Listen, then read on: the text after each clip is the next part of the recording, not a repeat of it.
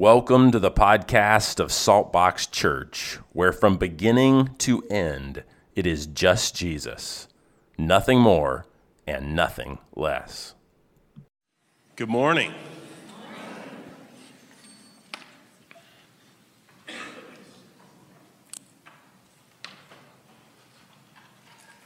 Let's see, I'm going to do something a little different today. Can you imagine that?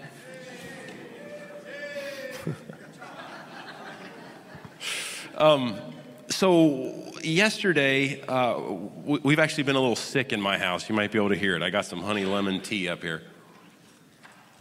So I'm not quite hitting on all eight cylinders. You might have to help me out a little extra, okay?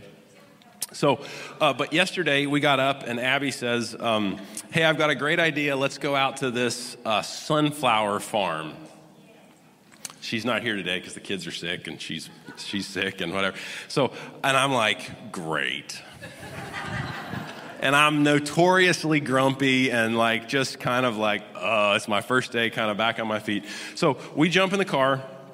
I go, okay. We, we get in the car, we drive out to this place, and we meet a couple um, who, uh, their name is uh, Dean and Susan Lanier.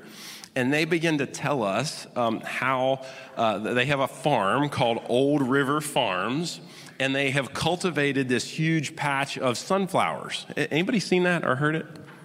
A, couple of you, okay. So the Instagram handle, if you want to look it up, is Old River Farms NC, um, or you could look up Abby, my wife, Abby Mattis, um, and she's already posted. Uh, but but what was amazing, she's an avid Instagrammer. But what was amazing is we got out there and they began to tell us this story of how they uh, were so moved by what is happening in Ukraine and this Russian war on the Ukrainians, and they have some friends and they know some people, and they wanted to do something something to aid and to support uh, Ukraine.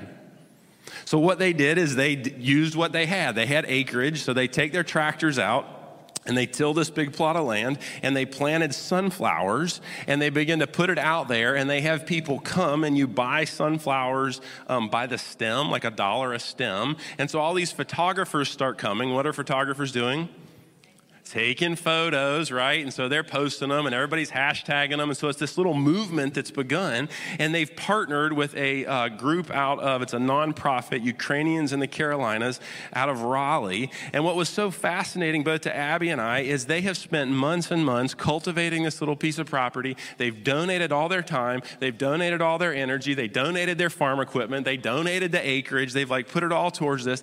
And they have said, hey, everything that we get uh, financially from from this, we're going to give to this organization, a nonprofit called Ukrainians in the Carolinas, um, and they're funneling it to Ukraine to actually help people. There's no overhead, there's no salaries. It's like all like going right to the deal. Pretty amazing, right? So I don't usually do this, but I'm going to do something that's a, a, little bit uncharacteristic. But I looked at them yesterday as I was walking out, and I said, "How much have you raised?" Here's how much they've raised: seven thousand ninety-eight dollars and fifty cents.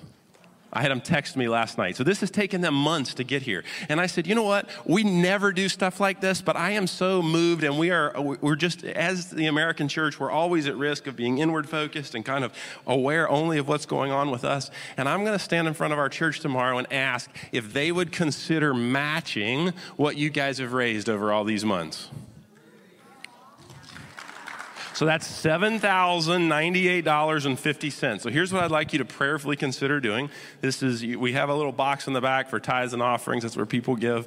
But if you would be willing to give to that, we're going to give 100% of it if you earmark your check, Ukraine, um, or if there's some envelopes that Carol has back there, if you want to put them in there. But let's see if we can't match what this couple has done um, at this farm uh, called Old River Farms NC and see if we as a church can't come up with $7,098.50 to match what they've done. Can we do that?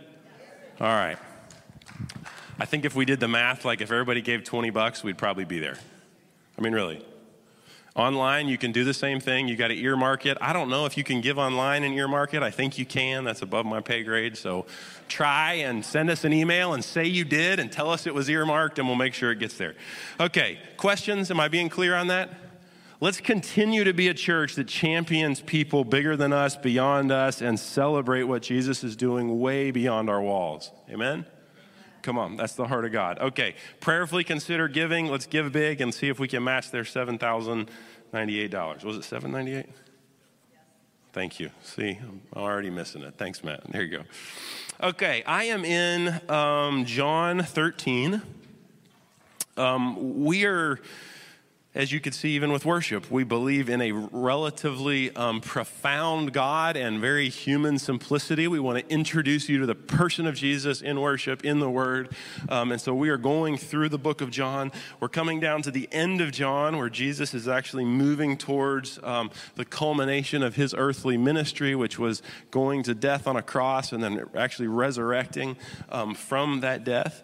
I'm going to pick up in verse 18. Um, and, and what we're looking at here, and in fact, I'm reading out of an NIV, um, but Jesus is actually talking about his betrayal.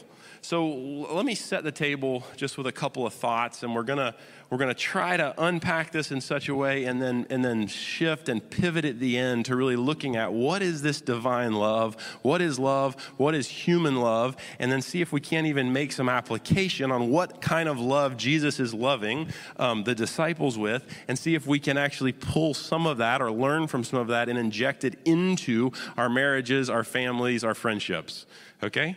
So, so that's where we're going. But let's start with this idea of betrayal um, just a second, because that's one of the things that we're going to talk about. We're going to talk about Judas. Um, and we all love to hate Judas, right? Yeah, I'm glad. Thank you for laughing. I appreciate that. I always find that I'm uh, funniest when I'm not trying.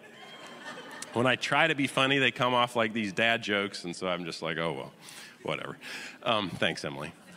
Uh, so anyway, um, I, I, was I was just sort of going through a time in my own life because that's what we're getting ready to look at here is when Jesus was betrayed. But a time in my own life when I was betrayed, and it actually happened um, in these hallways here at Roland Grice Middle School. Isn't that funny? But um, I was a student here and I developed a friendship. And Abby and I would always tell our kids, um, hey, don't have a best friend, have many best friends right? Just have many best friends. Like have lots of them. It's a good thing. But the moment you like, you know, singular, uh, singular, sing, make one person your singular best friend, you eliminate the possibility of other people from being your best friends too. You know what I'm saying? Okay, so, but contrary to our advice to our kids, I had sort of made this one buddy of mine um, a really, really good friend. I would probably even have called him a best friend. And so we graduated um, from wherever we are, Roland Grice Middle School, and we went on over to John T. Hoggard. And we got to Hoggard, and there was a group of senior guys, without going into it too much, um, who thought I was a young punk that should be picked on and harassed. Like, really, I had this tall hair, um, and I walked with this bounce in my step. I was probably arrogant, and what, who knows what I was. Um, and I actually had hair, believe it or not. If you don't believe me, I'll pull out a photo and prove it to you. But there was a group of senior guys, and they really, I mean, I was bullied really bad like beat up a couple of times, like really, really bad. And the first time it happened, um, there was this public group at Hoggard High School, public setting, and there was like 2,500 kids there then. So I'm walking up onto this, um, this area where all these, these kids are gathered, and there's a big circle of them, 30 or 40 of them. And you know that little loop on your backpack? You know, they grabbed that loop on my backpack and they drug me into the middle of their circle right? And then they started like, um, you know, ping ponging me around. I'm like this freshman kid, and they're these senior guys. And, um, but it really wasn't what they did that bothered me. What bothered me is this guy that I thought was my best friend um, was standing like right outside the circle. And I'll never forget because I'm in the middle of this thing, and I look up over at him. And he looks at me and then goes, and then not only that, he stepped into the circle and decided to join in. He never punched me or hit me, or, but he just stood there with all of them. And I remember going, I mean, I, what they did that day and what, you know, a few little lumps on my head or whatever, none of that meant anything compared to what I was feeling inside in that moment where I was like, I thought you were my friend. Like, I feel totally betrayed. So now, uh, maybe even think of your own life, a time when you've felt betrayed. And I want to look at this story through that lens, but then I want you to actually upgrade that. And I want us to begin to look at the love of Jesus. What is divine love as compared to human love? How is it that he loves the way he loves? And then we're going to see if we can even pivot and begin to um, call ourselves into a deeper, more significant understanding and an expression of divine love. Does that make sense? All right, let's try. Here we go. So I'm going to start reading. Um, I'm in John 13. I'm going to start reading in verse 18. And we're going to unpack it. I am not referring. Uh, no, I didn't. I didn't say this. I got to say this. Okay. Jesus has just done what? Wash their feet. If you weren't here last week, you can go back and watch it. But he's just washed their feet. So gotta like get inside this just a second. Jesus is the King of heaven. He shucks his kingdom. He shucks his power. He shucks his authority. He comes down and he takes on a baby. Can you get any more helpless? Not only that, but he takes on the, a, a, a Jewish race that's a race that has been discriminated against, hurt, hassled, killed, hated. Um, he, take, he becomes a baby, he becomes a Jewish man, and then of all of the Jews, he is hated and discriminated against. And then the guys he decides to roll with are 12 people who are most hated and discriminated against also. Okay? So Jesus has stepped out of his ultimate kingdom power and authority into earth. He has taken on the likeness of an absolute servant and then they're at this Last Supper meal, and while he is there with these guys who are fishermen, tax collectors, scoundrels, uh, you know, rejects from society, he not only goes, not only is he there uh, now teaching them and leading them, but he puts a towel around his waist and he's bending down in front of each of them and he's washing their feet. So he is now taking on the likeness of a literal servant, okay? So he's going around the room and he's washing each of their feet, and that's where we pick this up. Now, verse 18 I am not referring to all of you, I know those I have chosen. But this is to fulfill this passage of Scripture. He who shared my bread has lifted up his heel against me. Now, some things in the Bible are just like, what? I mean, like, what? This is Jesus talking. What? What? Okay, so he's not referring to all of you.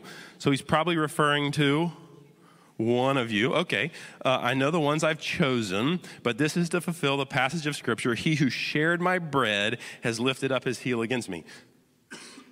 Okay, so um, he who shared my bread, we're going to get into this in a minute, but Jesus is actually going to take a piece of bread and he's going to sop it in some wine and then he's going to hand it to, to Judas. We'll talk about that in a minute. But this idea that he's lifted up his heel against me, um, let's get into the Palestinian man's head uh, just a second. If you're in Palestine and let's say you have your family and out comes a snake and you don't have a staff, okay? What are you going to try to kill the snake with? Are you going to get down and hit it with your hand? Are you going to do an elbow drop? Are you going to do a knee drop? Or what are you going to, what are you going to kill it with? Your heel. Okay? So when it says, um, he, he, who shared my bread, so Jesus is about to share his bread, has lifted up his heel against me, this doesn't um, really do justice in our minds, but this is the same vehemence that you would go to kill a snake. Okay? So it is this what, what is being said here is you, uh, this person who he's about to share his bread with, has been violent or has violently betrayed or will violently betrayed. So you have hated me and done the absolute worst to me, like you would a snake on the ground. Does that make sense? Okay, so back to it. So he who shared my bread has lifted up his heel against me. Verse 19. Now, you got these disciples sitting around going, What? Like, what is he talking about? And Jesus has told them plainly. I think they could have known, but they just couldn't deal with it, so they didn't know. Verse 19 I'm telling you now before it happens. Now, what's he telling them? He's going to be betrayed. He's also been telling them he's going to what? He's going to die.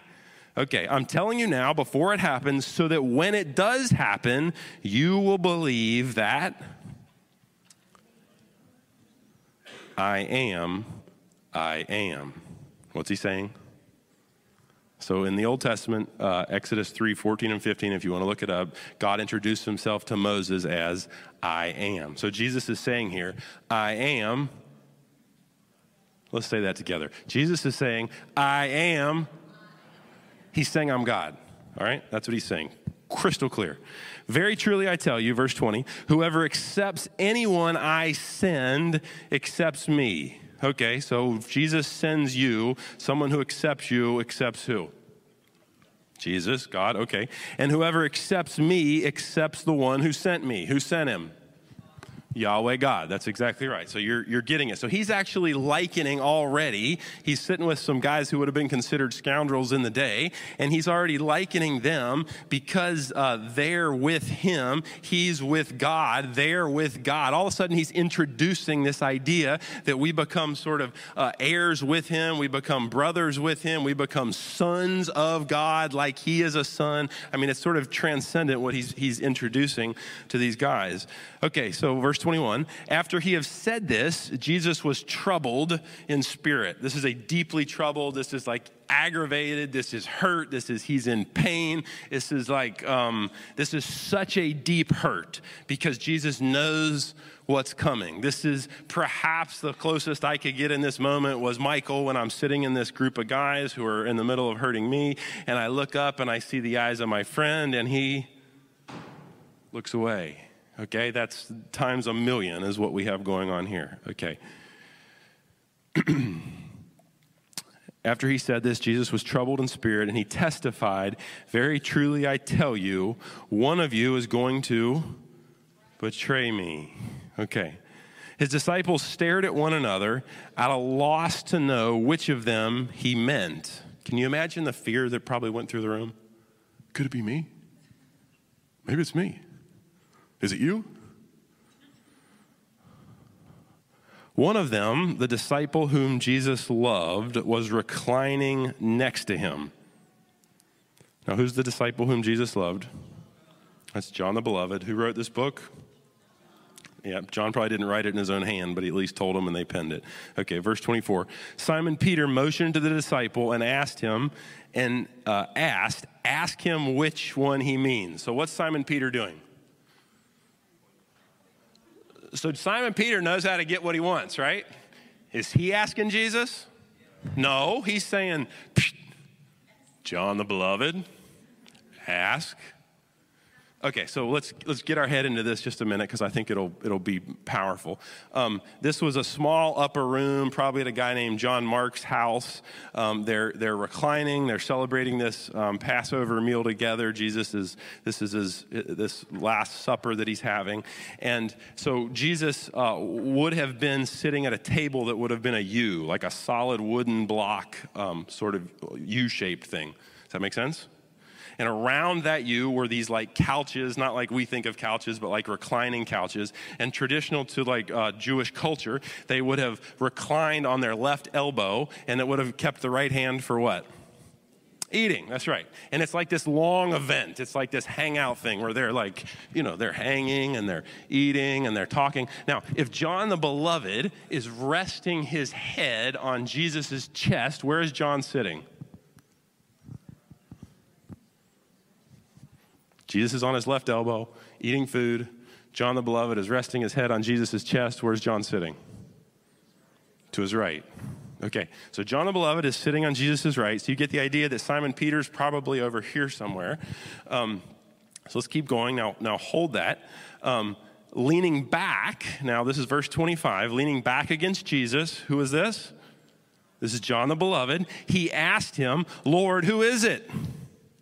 So there's this like sidebar conversation. You have Jesus leaning and Jesus is eating. You have John who leans back against Jesus and says, Lord, who is it? Peter's probably sitting over here. The rest of the disciples are gathered around. This is going to be important in just a minute, so hang with me. And let's see what Jesus said. Jesus answered, It is the one to whom I will give this piece of bread when I have dipped it in the dish. Then, dipping the piece of bread, he gave it to Judas the son of Simon Iscariot. And as soon as Judas took the bread, Satan entered into him. So Jesus told him, What you're about to do, do quickly. but no one at the meal understood why Jesus said this to him.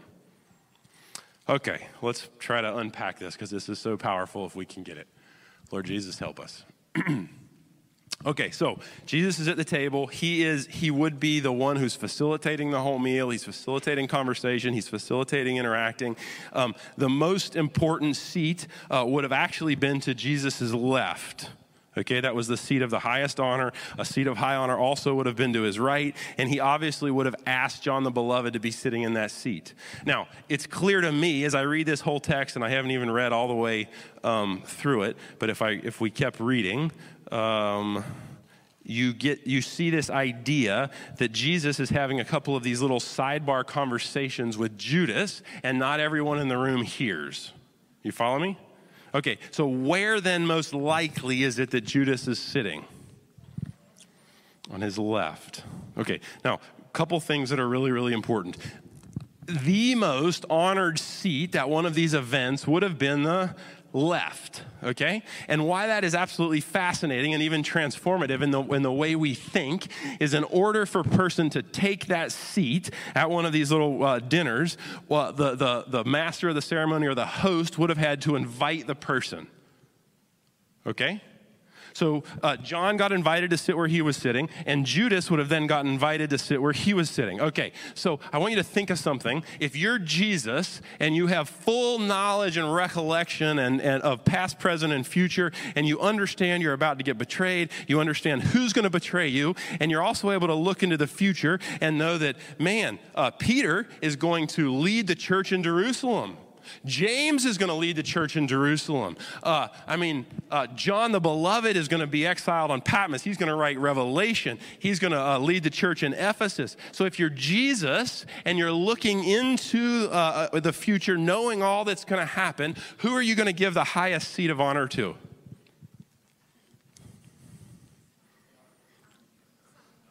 Not Judas. Right? There's a lot of people that he could, have his even, there's probably two Jameses in the room. One of the Jameses is probably his half brother. The other James was the brother of John. Um, he could have even given it to, to, to, family or to blood, but he gives it to Judas. And this tells me a couple of things. I think the disciples have actually grown um, accustomed to Judas getting some extra privileges. Now, Judas was the keeper of the what? The money. So all, all of a sudden, you have that uh, Judas has already been elevated by Jesus. He's been picked, he's been chosen. And so I am reading between the lines here, but I'm going, I think it is clear that Jesus keeps picking Judas. Now, why?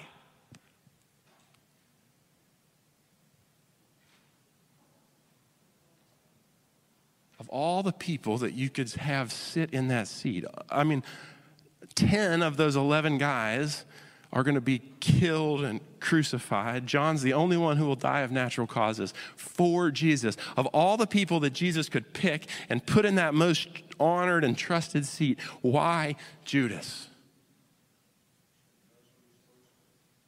You got to get this because if you can get it in your mind and in your heart, I think it'll transform the way you see God, yourself, and people forever. This is the God that so loves people this is the God that so believes in people. This is the God that understands what Judas is about to do, that he's about to sell him and betray him, and it's going to lead Jesus right to the cross. But this is the God who is going to give Judas every last chance. He loves him so much, he goes, Hey, Judas, sit next to me in this seat of honor sit next to me in this seat and let me love on you and give you another opportunity to choose rightly and so that I don't lose you for eternity.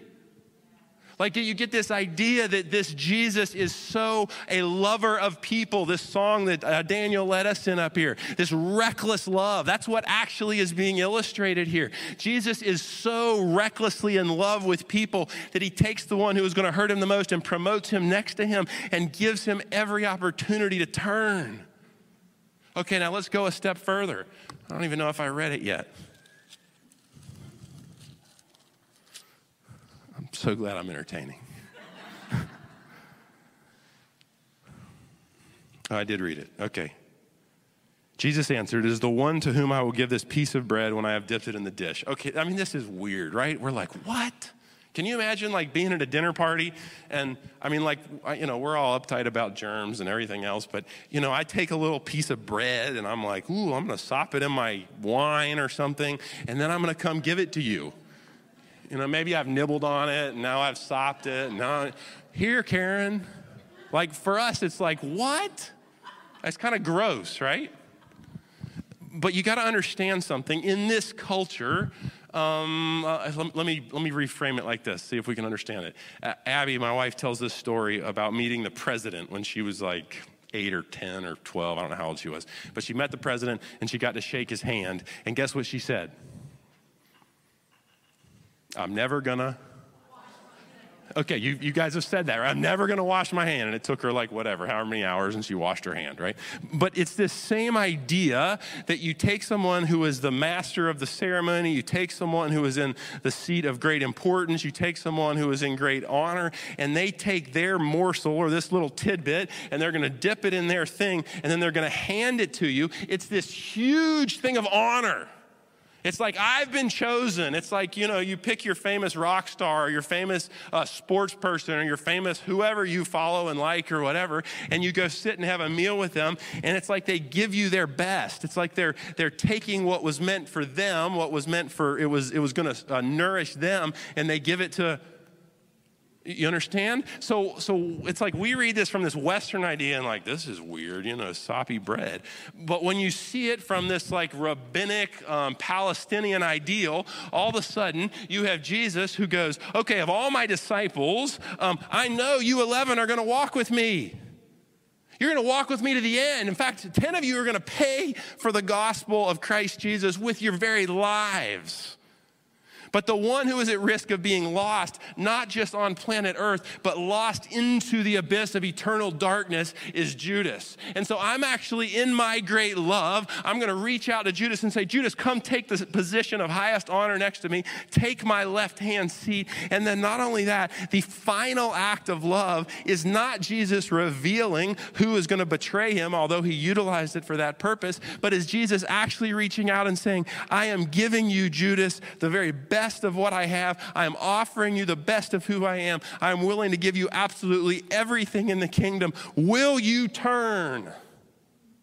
Will you allow your heart to be tenderized and softened towards me? Will you turn from this course that you are on? And what do you think would have happened if Judas would have turned? I think he'd have turned, and somebody else would have betrayed Jesus. That's what I think would have happened. I am convinced with everything in me that this is such a God of love that He is here offering Judas every last opportunity. So I wrestle with this idea that it's when Jesus, okay, uh, Jesus answered, verse 26, it is the one to whom I will give this piece of bread when I've dipped it in the dish. Then, dipping the piece of bread, he gave it to Judas, the son of Simon Iscariot. As soon as Judas took the bread, what's it say?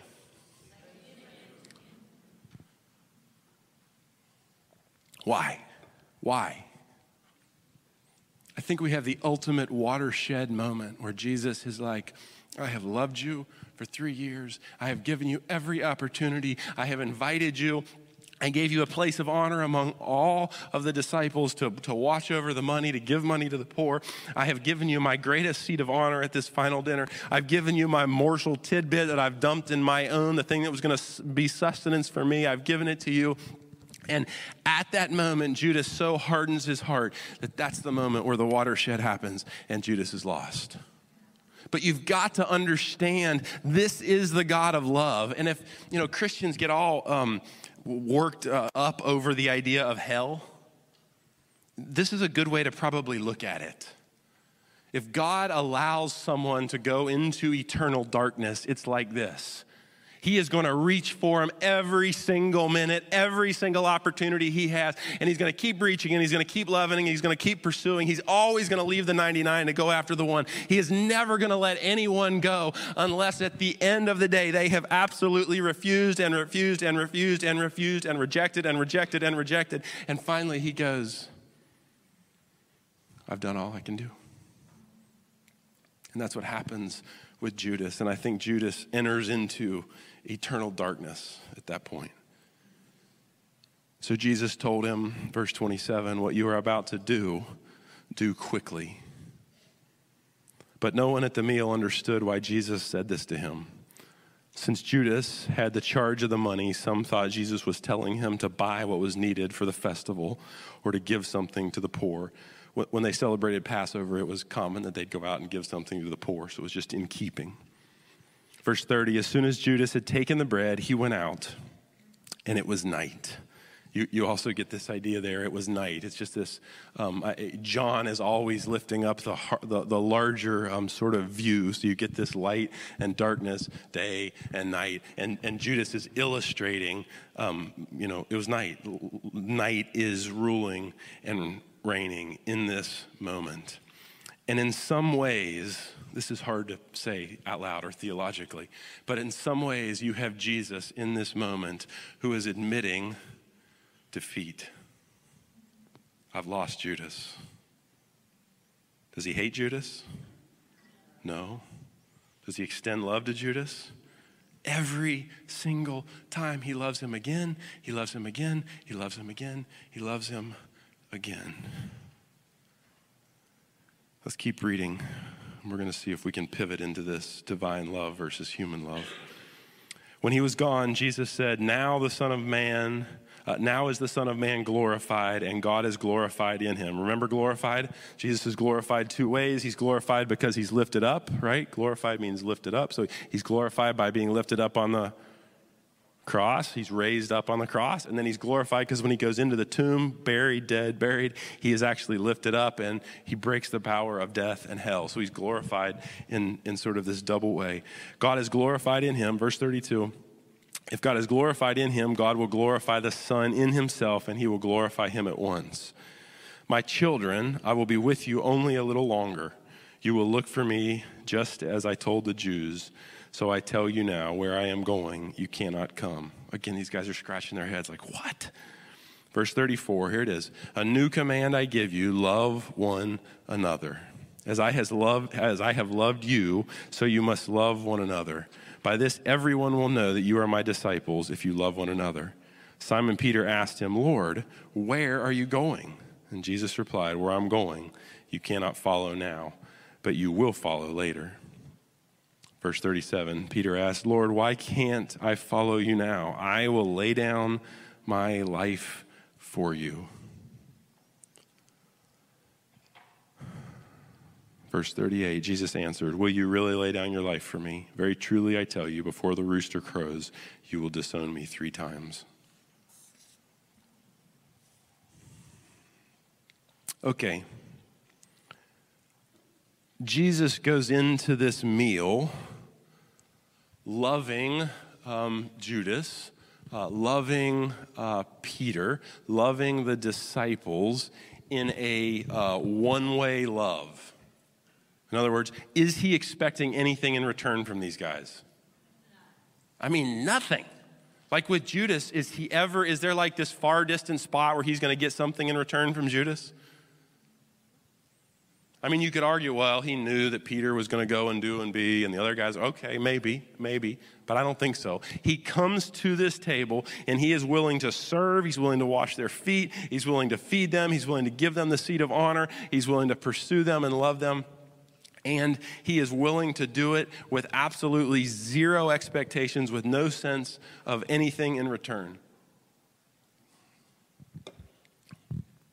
All right, let me, let me try to pivot into something here because I think this is the, the, the, crux of this is a new command I give you love one another. As I, has lo- I have loved you, so you must love one another. Okay, uh, Jesus um, is. Um, he is willing to fully love uh, with no expectation of return. So, so let's define sort of what love is or define. Um, divine love versus human love. So I would say here we see that divine love is not a feeling. Does Jesus have any good feelings towards these guys? Like, go there. Does he have any good feelings toward Judas? Probably not. Is it a physical urge? No. Is it a sexual feeling? No. Is it an idea? A preference? Is it butterflies in his stomach? Is it a response to, or, or attention, a human response to attention from someone you think is attractive? What is love then? If Jesus is demonstrating so clearly here, this is divine love. What is it? It is a long term, day in, day out choice to be willing to serve and to sacrifice with absolutely no response, no acknowledgement, no thank you. Jesus' love is sacrificial, selfless, understanding, forgiving. Let me say this again to y'all because we got to get this. Divine love is a long term, day in and day out choice to be willing to serve and to sacrifice with no response, no acknowledgement, and no thank you. So the question becomes how well do we as humans do with loving people with divine love? Divine love. Oh, man. Glad somebody was honest. Thank you. Okay, so let, let's open this door and we're going to kind of tiptoe it down in just a minute. Most human relationships have an element of a business contract right? We have a landscaping business and we write these contracts and we're like, you know, we'll do this and this and this and we'll do it this way and we'll do it at this time and then you're going to pay us this, right? And if somebody breaks the contract, what's the other person do? Done. Bye. You didn't pay me, you know, right? Come on, that's business, yeah? Well, well, sadly, most of our human relationships actually downgrade into some type of business contract, even marriage. I expect that I'm to do these couple of things and you're to do these couple of things. And what happens when one of the people stop doing their couple of things?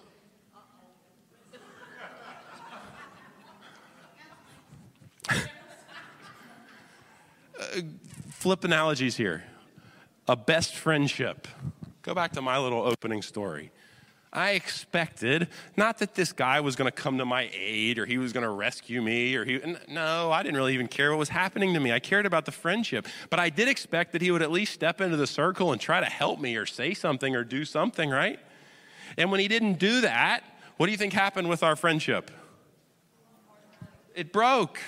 We've never been friends again. I mean, really, it's like, oh my goodness. So, what, you, what I'm inviting you even in to begin to think about here is it's actually, Jesus says it in Matthew 5, verses 46 and 47. But he says, if you love those who love you, what reward will you get? Are not even the tax collectors doing that? And if you greet only your own people, what are you doing more than others? Don't even pagans do that? Be perfect, therefore, as your heavenly Father is perfect. Jesus, at some level, um, understood that divine love was this unrequited love, this love as a one way street, this love where he was willing to sacrifice it all with no response and nothing given in return. And I want to say uh, today, as we pivot into our personal lives, the goal of today is number one, um, to understand Jesus' divine love, um, the costly act of Jesus' divine love towards us, and then make application implications as how we're called to love one another. Okay? Y'all are sort of tracking with me and sort of not. That's okay. We're going to see if we can get there. okay, in a marriage, I am convinced that if you take two people and one person is willing to love with a divine love, what am I saying? Let me go back and read it a long term, day in, day out choice to be willing to serve and sacrifice with no response, no acknowledgement, and no thank you, you'll have a good marriage. One person.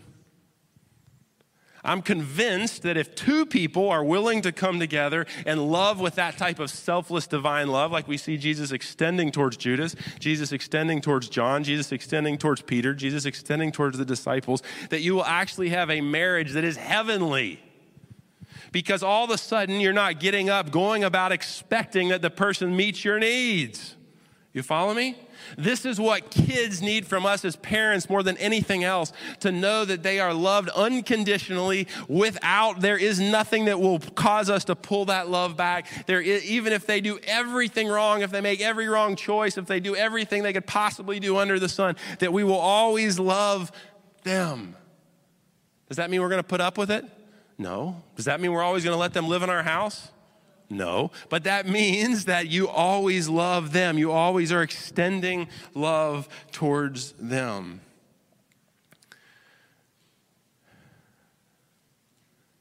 It's interesting as we look at Jesus even talking to Peter because Peter's about to betray Jesus. But Peter is unstable, he's inconsistent, he's impulsive, um, and he's immature, but he's also lovable. I mean, Jesus must have known in this moment the, the Peter's both loyalty, but also the weakness of his resolve. And, and somehow Jesus sees through Peter in this final interaction that we just read, he sees through the coward and he finds the loyal person that Jesus, that Peter would ultimately be martyred for his faith. And so what I'm, what I'm proposing to you here is if you can begin, number one, to recognize that this is a God of love and receive that type of love from Him. It's what Dwayne talked about in his song up here.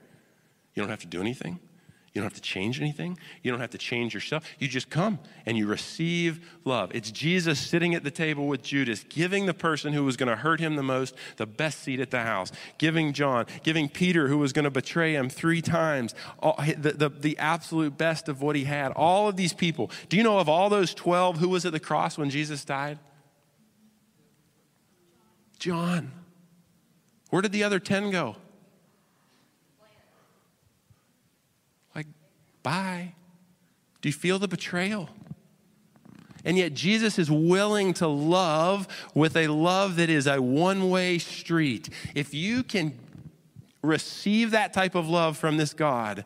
And then you're able to begin to turn and lay down your expectations and your desires and the way you think your spouse or your friend or your kid should respond. And you're able simply to extend that same costly type of divine love towards people, irrespective of how they respond. You will begin to see the power and presence of the kingdom of God injected into your human relationships.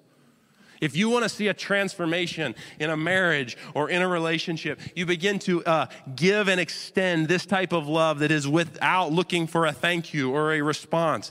When, when, I, when I stand back in our marriage at points with Abby and I, there's things that'll happen, and I'll be like, well, aren't you going to say thank you? you? Do you hear me? Don't even tell me you're not sitting in the same spot, right? We are so, like, we are so self centered. And we're like, did you see what I did? Come on, is that right? Yeah? I cleaned the kitchen. Whoa, good for you.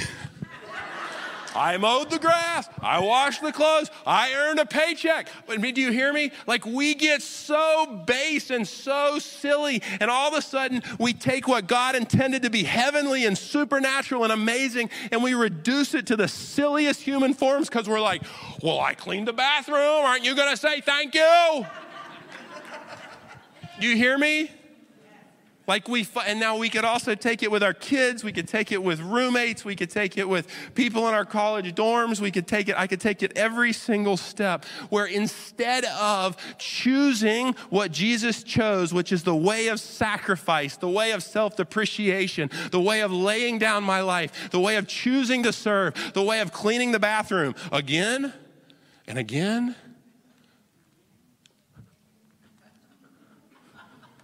Do you hear me?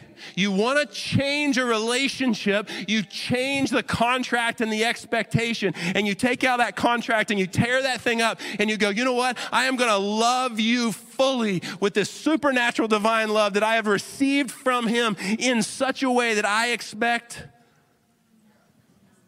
no thank you, no admonition, no public praise and what they will begin to sense from you is this level of freedom and grace. And guess what's going to happen? It might take a few months. It might take a few years. Some people might be particularly hard hearted, and it might take a few decades even. But you will begin to see a response. Did Judas ever respond? Did Jesus stop loving?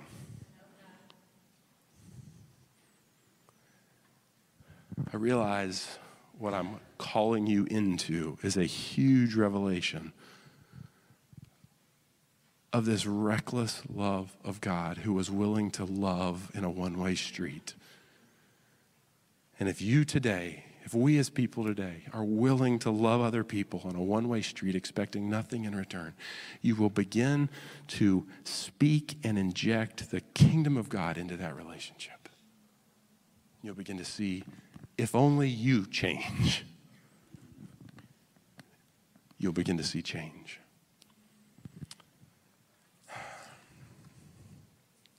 Abby and I were, let me say two things here because we have time. This is a sticky subject. I'm going to bring it up anyway. When I was in college at UNCW, um, I had a real dear friend, uh, not a best friend, a dear friend. And uh, he called me up and he said, Michael, I'm going to sleep with my girlfriend. What do you think? Now, he knew I'm a Christian. He knew I'm this like preacher guy. I was wearing my no sex ring at the time, which I don't know how I feel about, by the way, in retrospect. Um, I believe in purity all the way, but the whole, you know, I, you got to walk that out carefully. But he called me and he said, Hey, I'm going to. Um, I'm, I'm going to sleep with my girlfriend, but I wanted to just talk to you about it first. I said, Great, let's talk. I said, Tell me what you're thinking. And he said, Well, we love each other. And I said, Okay. I said, So are you sleeping with her for her? And he said, Uh, I guess not. I said, Well, if you're going to marry her? I don't know. You're going to provide for her? I don't know. What if y'all get pregnant? You're going to raise a kid together? I don't know. So why are you sleeping with her? I guess for me. Jesus is not the original spoil sport. In other words, he doesn't want to ruin your good time. He actually wants to set you up to experience this divine love. The reason he calls things like sex being in a place of marriage and not in a place of rampant, you know, people and random people is because that is the spot where you see divine love illustrated because it's not I'm here today and I'm gone tomorrow. It's tied to long term commitment. It's tied to provision and love and protection of one another and serving one another. There's this context that everything God does, He is actually calling for this reckless divine love to come into our human spheres and interactions. And we fight Him on it, resist Him on it, and we go, I'm going to do it my own way. Now, let me also say, because there's a few of you in the room who are like, oh my gosh, I'm sleeping with somebody right now. This is what the cross of Christ is for. You go, Lord Jesus, would you forgive me? You tell a trusted friend or two, and you start to change. Sometimes I've counseled uh, couples that are living together. I go, okay, great. You're getting married and now you're living together. I'm going to encourage you to like just move into separate rooms for a couple months. Why? Now go there a second. Wrestle with me. Why would I say to a, a couple that's living together, they're going to get married, y'all move into separate rooms for a second? Because it breaks the self centered cycle of love. You see what I'm saying? Love is not a feeling. Love is not a, an idea. Love is not a persuasion or a position. Love is actually the choice day in and day out to lay down your life, lay down your preferences, lay down everything for another person. Love is what Jesus did on a cross, and he says, now go and love each other like that. So, why would I look at a married couple and say, hey, just move into separate rooms for a couple months? Because you break the cycle of I'm here just to use you. You hear me? Most relationships, most friendships, most roommate situations are built on this human thing that you do what I expect you to do when you do it, and I will love you. We'll be friends. But the moment you violate it, what? I'm out. And see, God is actually saying, clean that entire slate. No, no, no, no. You come to this spot where you go, I am here to love, to serve, to lay down, to give it all, not just once, but again and again and again. And you watch when you come to that spot where you are willing to receive that type of lavish love, and then you begin to give that type of lavish love, you will begin to see lives around you transformed. Abby and I were sitting on a, uh, the intercoastal uh, waterway the other day. It was with our, our two little little ones, and the, um, the water was perfectly slick. like sheet glass, like one of those days where you can perfectly see this, the clouds and the sky and the water, and you can't even tell a difference between um, the water and the sky because the water is just so slick. You know what I'm talking about? Nobody's around. It's early. And this little 12 foot, like John boat comes by. It's a little engine on the back of the boat. And I'm just watching, I'm just sitting there. And I looked at my watch, and it was about 90 seconds after this boat left, disappeared. All of a sudden, these waves start breaking at our feet. When a person begins to trade up, to upgrade into an understanding of divine love, where we begin to break the cycle of this use based, need meeting, self centered thing that we call love in human relationships.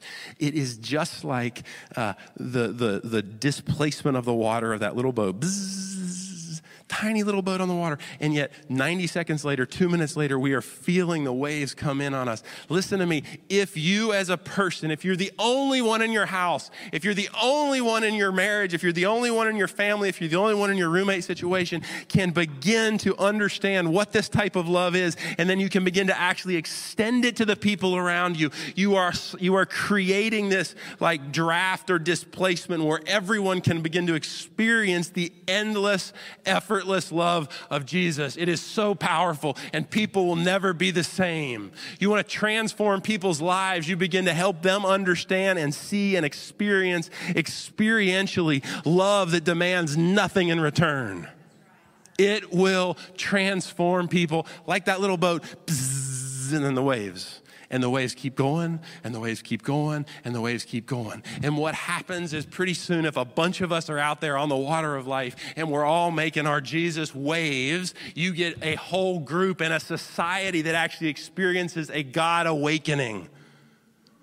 Every revival that's ever happened in the history of the world happens that way. It's when a group of men and women and young people begin to experience this God awakening of what is divine love, and then they begin to extend it everywhere they go. Worship team, are y'all out here? Come on out. Here's what I would love to invite you into doing. I'm not sure what song y'all have planned, doesn't really matter. But I would love to invite us as a church, and I'm going to ask you just to do um, business in the, in the quietness of your own heart. Um, but I would love to invite us as a church to take a step in going, I am willing to love with an un, um, unrequited one way love. Does it make sense? I am willing to begin to love a spouse, a roommate, a friend with this one way, Jesus centered love that expects nothing in return. No thank you, no attaboy, no way to go. Just to do like Jesus did and lay it all down, to give his best to someone who was going to betray and walk away, to give his best from someone who was going to deny him three times, to give his best to a group of guys who, in his hour of greatest need, were going to hit the road and run away. Let's stand to our feet, and if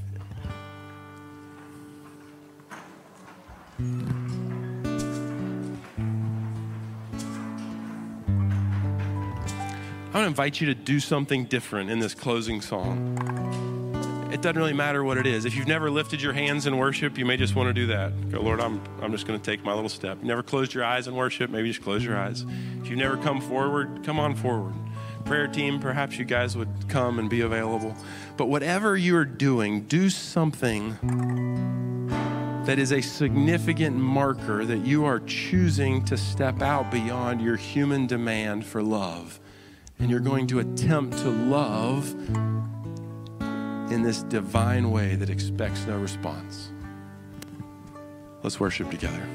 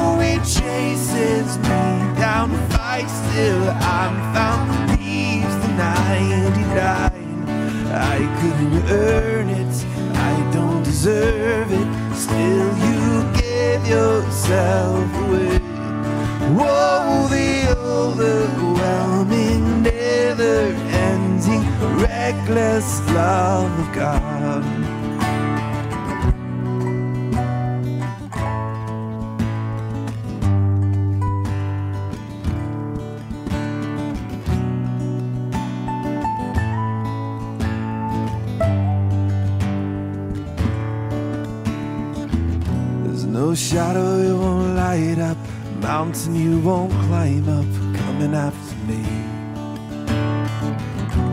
No wall you won't kick down, lie you won't tear down, coming after me.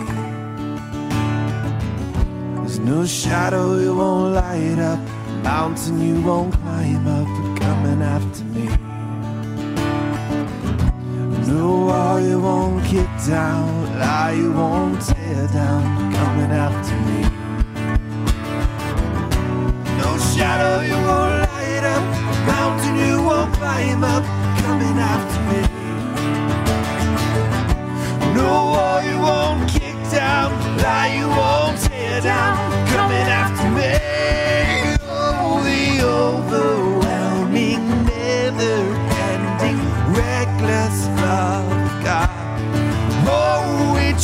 chases me down, fights till I'm found, leaves 99. I couldn't earn it, I don't deserve it, still you gave yourself away. Oh, the overwhelming, never ending, reckless love